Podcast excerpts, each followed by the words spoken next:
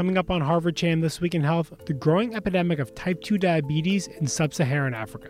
In some countries, we found uh, prevalence levels approaching uh, almost you know, more than 20%. In this week's episode, what's driving an alarming increase in the disease, and how can health systems respond effectively?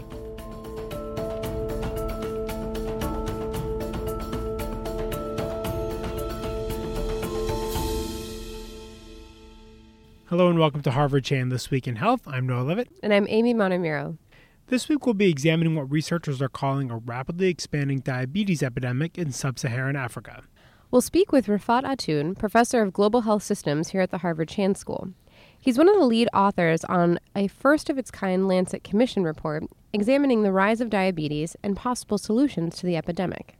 According to that report, more than 90% of diabetes cases in sub Saharan Africa are type 2 diabetes suggesting that modifiable risk factors are major contributors to the burden of disease. Atun told us that researchers were not just shocked by the scale of diabetes in the region, but also how quickly the prevalence of the disease has risen. In 1980, the average prevalence of diabetes in adults over 18 was 3.1%. More than 30 years later, in 2014, it had jumped 150% to 7.1%. But Atun says that averages don't tell the whole story because they can be skewed by countries where diabetes rates are much lower or much higher. And there are sharp disparities among age and gender lines. In some countries, we found um, uh, prevalence levels approaching uh, almost you know, more than 20%. Um, and what's so worrying is that in, in adults, um, especially um, females uh, who are aged, um, you know, 30 or 40 years, the prevalence levels reach almost 80 percent. What are some of the factors that are that are driving this increase? Because I think it's interesting that you mentioned that it, there is this huge variation among gender, among age. So I'm guessing there are a lot. I'm guessing it's kind of several factors instead of maybe a few big factors. So what is kind of driving this increase that we're seeing? Yeah, uh, you use the word factors, and you're absolutely right. This factor, there's multiple factors, all changing at the same time. So I call these contextual uh, changes. So these transitions, for example, in demographics, so demographic transition with with aging. Um, secondly, the um, transition in nutrition, transition in social uh, lifestyle or sociocultural attitudes, economic transition, which has brought increased disposable income to, to many, but these uh, these these uh, uh, funds are being used to not to purchase the the traditional foods, but high calorie high calorie low low nutrition foods, and reduce exercise. For example, using motorbikes rather than walking to the market or, or to work. All of this together has happened very quickly, and urbanization, which has which limits um, capacity for physical exercise. So this convergence of these transitions and their speed of change has resulted in uh, in an environment where chronic illness growth has really accelerated and has happened very rapidly. Are we seeing? So I know. Um, I mean, I guess it's kind of a separate thing, but for example, like we're they're seeing the rise of like high blood pressure in China. So I mean, is this kind of a theme that we're seeing in a lot of parts of the world, where as there's more modernization and urbanization, we're starting to see these kind of chronic illnesses spike? Yes, what we're seeing is that the countries that are experiencing these rapid transitions, um, so the demographic change and all the other changes collectively uh, help acceleration of the epidemiological change, which brings a chronic illness and b disability because of uh, old age. So we're seeing this in emerging economies, economies that are growing very fast. For example, the BRICS, um, Brazil, Russia, India, as well as um, you know countries like Mexico, Turkey, that have achieved rapid growth in their e- economies and these transitions, only to face this rapid epidemiological transition. The sharp increase in diabetes is particularly concerning, Atun says, because health systems in sub Saharan Africa are not prepared to respond. That's because for the last several decades, these countries have been focusing attention on a range of severe health issues, such as infectious diseases like malaria or HIV, and on improving maternal and child health. But now they're facing a wave of chronic illnesses and non communicable diseases. On the one hand, we have the current problems, so called the um, uh, sort of remaining challenges of infection and uh, high levels of maternal mortality, as well as uh, infant mortality or child mortality in these countries, then we see a swathe of uh, new burden emerging due to chronic illness. But health systems are not designed to cope with this burden or manage chronic illness. And the danger is, of course, we're success, we'll be successful in treating children and uh, save lives of mothers and improve uh, management of infectious disease, only to find that these individuals develop chronic illness that's not managed. That's a huge uh, societal loss, beyond, of course, the health burden. And what is it about a non-communicable disease like diabetes that is so stressing for health systems? Like, wh- I guess, why are they not prepared to, to deal with this? So, with infectious disease, typically uh, there's a very clear intervention, and the infection is treated. Uh, say for malaria, uh, for HIV, we now have uh, very effective antiretroviral treatments. The difference with chronic illness is that this is lifelong, and for someone who starts uh, who develops diabetes or hypertension at the age of, say, 20 or 30, uh, they will have this disease for 30, 40, 50 years. And it requires not just treatment, but a lot of behavior change. And behavior change is very difficult. And the impact of the diabetes epidemic will be felt in many ways, says Atun. Of course, there is the health of individuals and the complications linked to diabetes, such as damage to the eyes, kidneys, and heart, and peripheral nerve damage. This also comes with a long term economic burden because those battling diabetes may not be able to work. And, and often these individuals have multiple morbidities. Uh, they, will, they may also have hypertension, they will develop ischemic heart disease, and they're at high risk of having uh, catastrophic events such as a heart attack or a stroke or, or kidney failure, or they, they might have an amputation, which then prevents them. Um, a, there's loss of life, which leads to loss of human capital. Secondly, those individuals who are ill, they're not able to go to work. And those who are able to go to work are not able to function properly. So there's a, a loss of productivity. Um, and there's also a decline in productivity for those who are able to um, attend work. And we estimated the economic cost uh, of this in, in, the African context. And we estimated in, in sub-Saharan African context, the economic cost currently is around $20 billion which is huge for a continent that has some of the poorest countries um, in the world. And as Atun said a moment ago, health systems are not prepared to deal with these unique consequences, and there are several reasons. First, there is simply low awareness of diabetes and its impact among patients, doctors, and policymakers. There is also a lack of diagnostic capability to actually tell when people have diabetes, and there's been limited uptake of international regulations regarding diabetes treatment.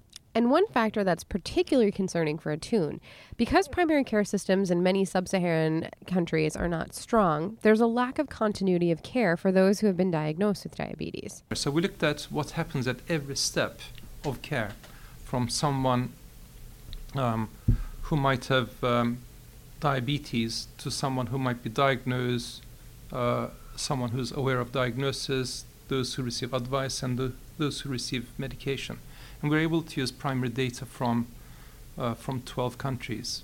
Did a very original study. We found that for every 100 people who have diabetes, um, 50% are not diagnosed. So we're already missing 50% of the population with diabetes. And of those who have their glucose measured, um, uh, as part of a screening program, for example, uh, a further 13% are not aware of their illness. So we're down to 37% from that cohort. And of those um, uh, who are aware of their diagnosis, further 20%, 20% do not receive advice. So we're down to 17%. And of that group, 6%, uh, 6% do not receive treatment. So we're down to 11%. So for every 100 people with diabetes, only 11% receive treatment.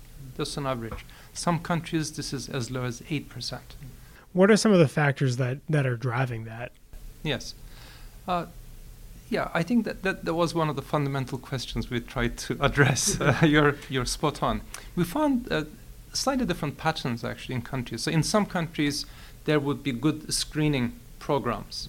Uh, for example, in the case of um, Seychelles, they, they have a good screening program, but then there's no follow up In other countries, for example, countries such as Liberia, where health systems are severely stressed due to Ebola and and, um, and other problems, um, there is no screening. So only 19% of those who have diabetes have their glucose measured. Then we see an attrition.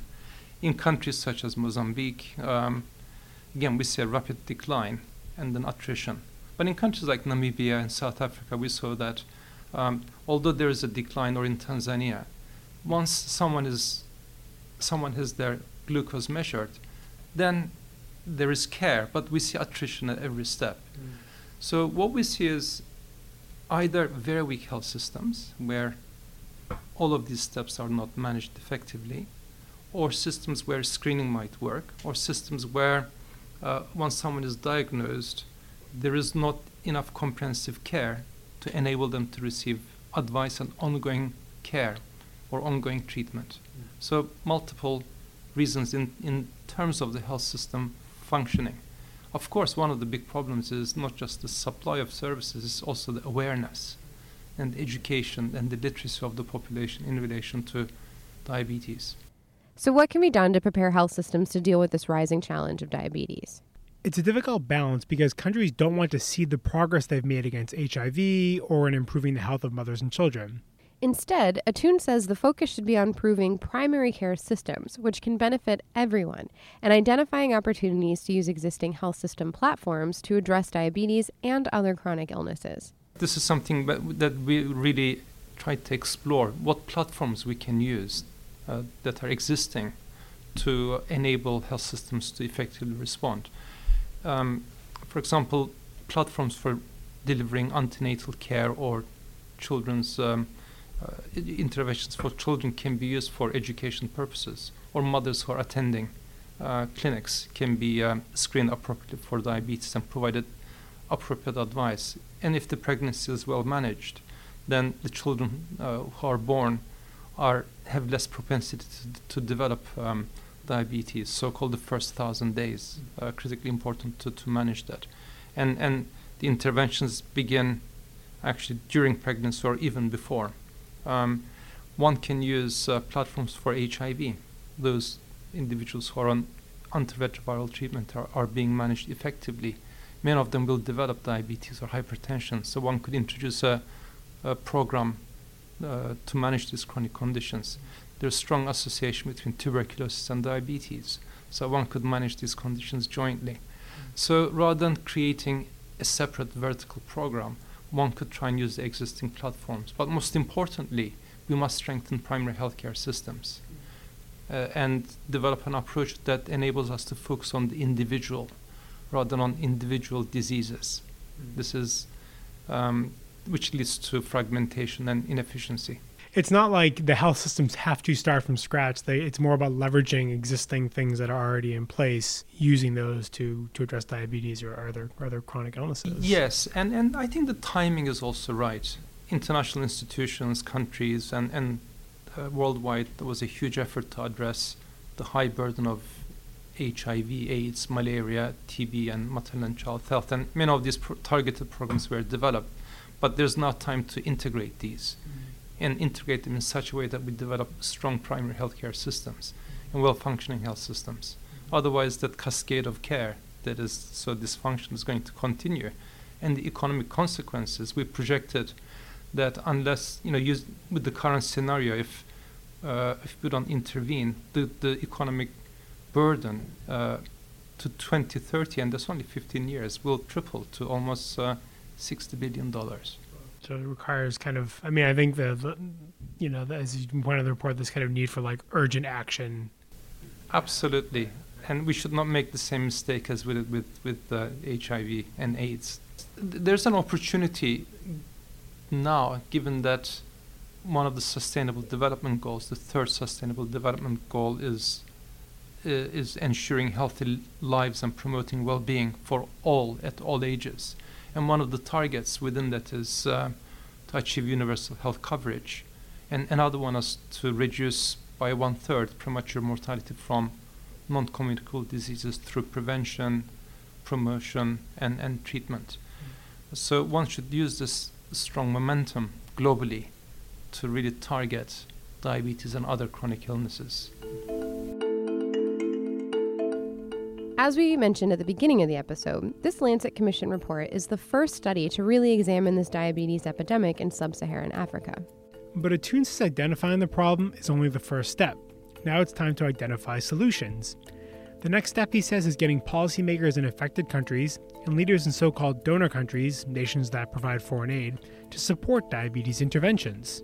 That means researchers will be looking to document the approaches that work and also highlight the return on investment if diabetes and other chronic illnesses are managed effectively. If you want to read more about this Lancet Commission report on diabetes, you can visit our website, hsph.me slash This Week in Health. That's all for this week's episode. A reminder that you can listen anytime on SoundCloud, iTunes, or Stitcher.